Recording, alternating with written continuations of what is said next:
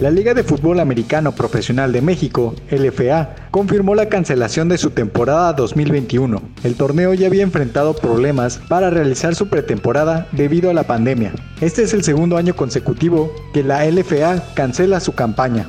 Pasamos a otra información. Los pioneros de Cancún no disputarán la liguilla y tendrán su último partido del torneo este viernes 9 de abril cuando visiten a Cafesa Jalisco a las 19 horas. La máxima aspiración de los dirigidos por el Topo Moguel es ubicarse dentro del top 10 de su grupo y cerrar de forma digna la temporada.